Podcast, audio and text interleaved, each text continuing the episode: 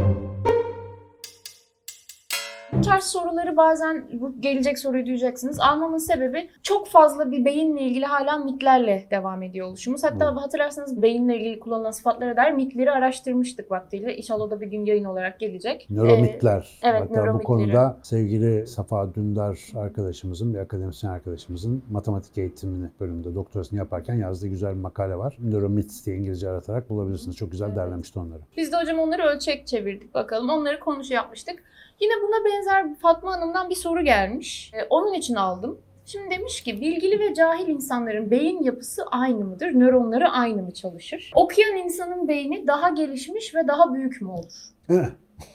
Yani kısa bir cevap vermek Tamam. En güzel örnek yine mesela nasıl diyelim ona bir cihazı örnek vermek. Çünkü cihazları anlayabiliyoruz ya. Bilgisayar örneğini çok veriyorum. Benim şu bilgisayarımdan belki dünyada şu anda 1 milyon insanda vardır. Yani herkes satın alıyor bilgisayarı. Bu bilgisayarların hepsinin diyelim ki aynı modelin aynı özellikleri var. Her şey aynı tıkır tıkır. Fakat içine yüklediğin programlar, onunla yaptığın işler, depoladığın dosyalar, nasıl bir işte kullandığına göre bu bilgisayarın marifetleri değişiyor. Mesela şimdi benim bilgisayarım astronomik verileri analiz etmek için uygun değil. Çünkü o konuda bilgisi yani yazılımı yok, altyapısı yok. Öyle bir şey yüklenmediği için de özellikleri aynı olmasına rağmen bu bilgisayarın öyle bir yeteneği yok. Ama bu yazılımı yüklersen, uygun altyapıyı yaparsan, işte uygun ataçmanları takarsan atıyorum uydudan veri alacak bir eklentiyi USB'ye taktın şuradan. O zaman bu bilgisayar da aynısını yapabilir hale gelir. Şimdi insanlarda bir kere iki tane aynı beyin yok. İşte dahi, ba- başarılı bilmem ne insanlar diye böyle ulan bunlar zaten şanslı diye alıp şuraya koyduğumuz insanların daha sonra beyinlerine baktıklarımız da var. Böyle pek bir numarası yok. En şeyi işte ilginci hep bunu söylüyoruz biz sinir bilimcilerin çok sevdiği örnek. Albert Einstein'ın beyni normal erkek beyninden neredeyse 300 gram daha hafif. Yani ortalama erkek beynine göre daha hafif. Ve gerçi ortada bir yarık var falan herifin beyninin. Yani böyle bir eksik kısım var. Şey esprisi yapılıyor hatta işte ağırlıkları attığı için daha iyi uçuyor falan filan gibi bir şeyler söyleyen de var ama beyin yapısı ya da büyüklüğü değil mevzu. Beyin bir bağlantısal şebeke öyle düşünelim. Yani hayal edebileceğimizin çok ötesinde karmaşık bir şebeke. Bu şebeke her şeyi yapabilecek bir potansiyelle dünyaya geliyor ama içinde bulunduğu duruma dair sorunları çözmekte uzmanlaşıyor. Yani bir insan mesela hep hayatta kalma sorunlarıyla uğraşıyorsa çok iyi bir hayatta kalma ustası oluyor ama o insandan bir edebiyat performansı beklemiyorsun mesela. Ya da devamlı işte piyanonun üstüne doğduysa Mozart gibi manyak bir müzikal yetenek çıkarabiliyor. O konuda bir dahi olabiliyor. O sistem neye göre programlandıysa öyle oluyor. Ama şunu da atlamayalım. Bugün belli bir konuya çalışmaya başladınız. Bu çalışmaya başladığınız konuyla ilgili yavaş yavaş bilgi ve deneyim aldıkça, o bilgileri, deneyimleri birleştirip içgörüler elde etmeye başladıkça, yani derinleştikçe o konuda beynimizde milyarlarca yeni bağlantı oluşuyor, yeni yollar oluşuyor, eski yollar değişiyor. Fakat bu dışarıdan baktığınızda beyin anatomisinde görebileceğiniz bir şey değil. Beynin mikro devrelerinde olan bir değişiklik. Yine bilgisayara benzetelim. Bu bilgisayarımızı aldık. Artık modeli eskimeye başladı. Götürdük kasayı, işlemciyi değiştirdik, yeni RAM taktık bilmem ne. Hani bu markada pek mümkün değil ama bazı markalarda yapılıyor. İçini değiştiriyorsun dışarıda kutu aynı.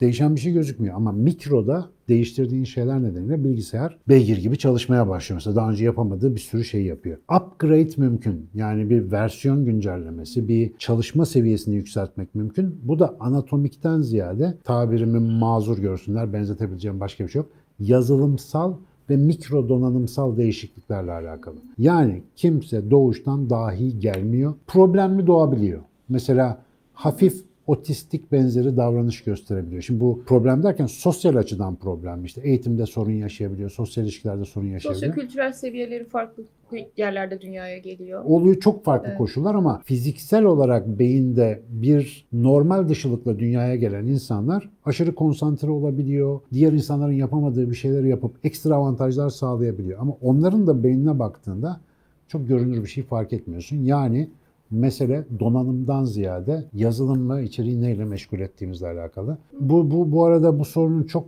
tehlikeli bir sorulma nedeni var aslında. Ya bunların beyni süper. Zaten bunlar dahi. Ben şanssız bir insanım. İşte ne yapayım? Vermeyince Mahmut neylesin Sultan Mahmut moduna giriyorlar. Öyle değil sistem. Nazar etme ne olur çalış senin de olur. Üç soru yorumda bir bunu söylerim biliyorsun. Bu lafı bir daha söylemem lazım. Çalışırsak bizim de oluyor.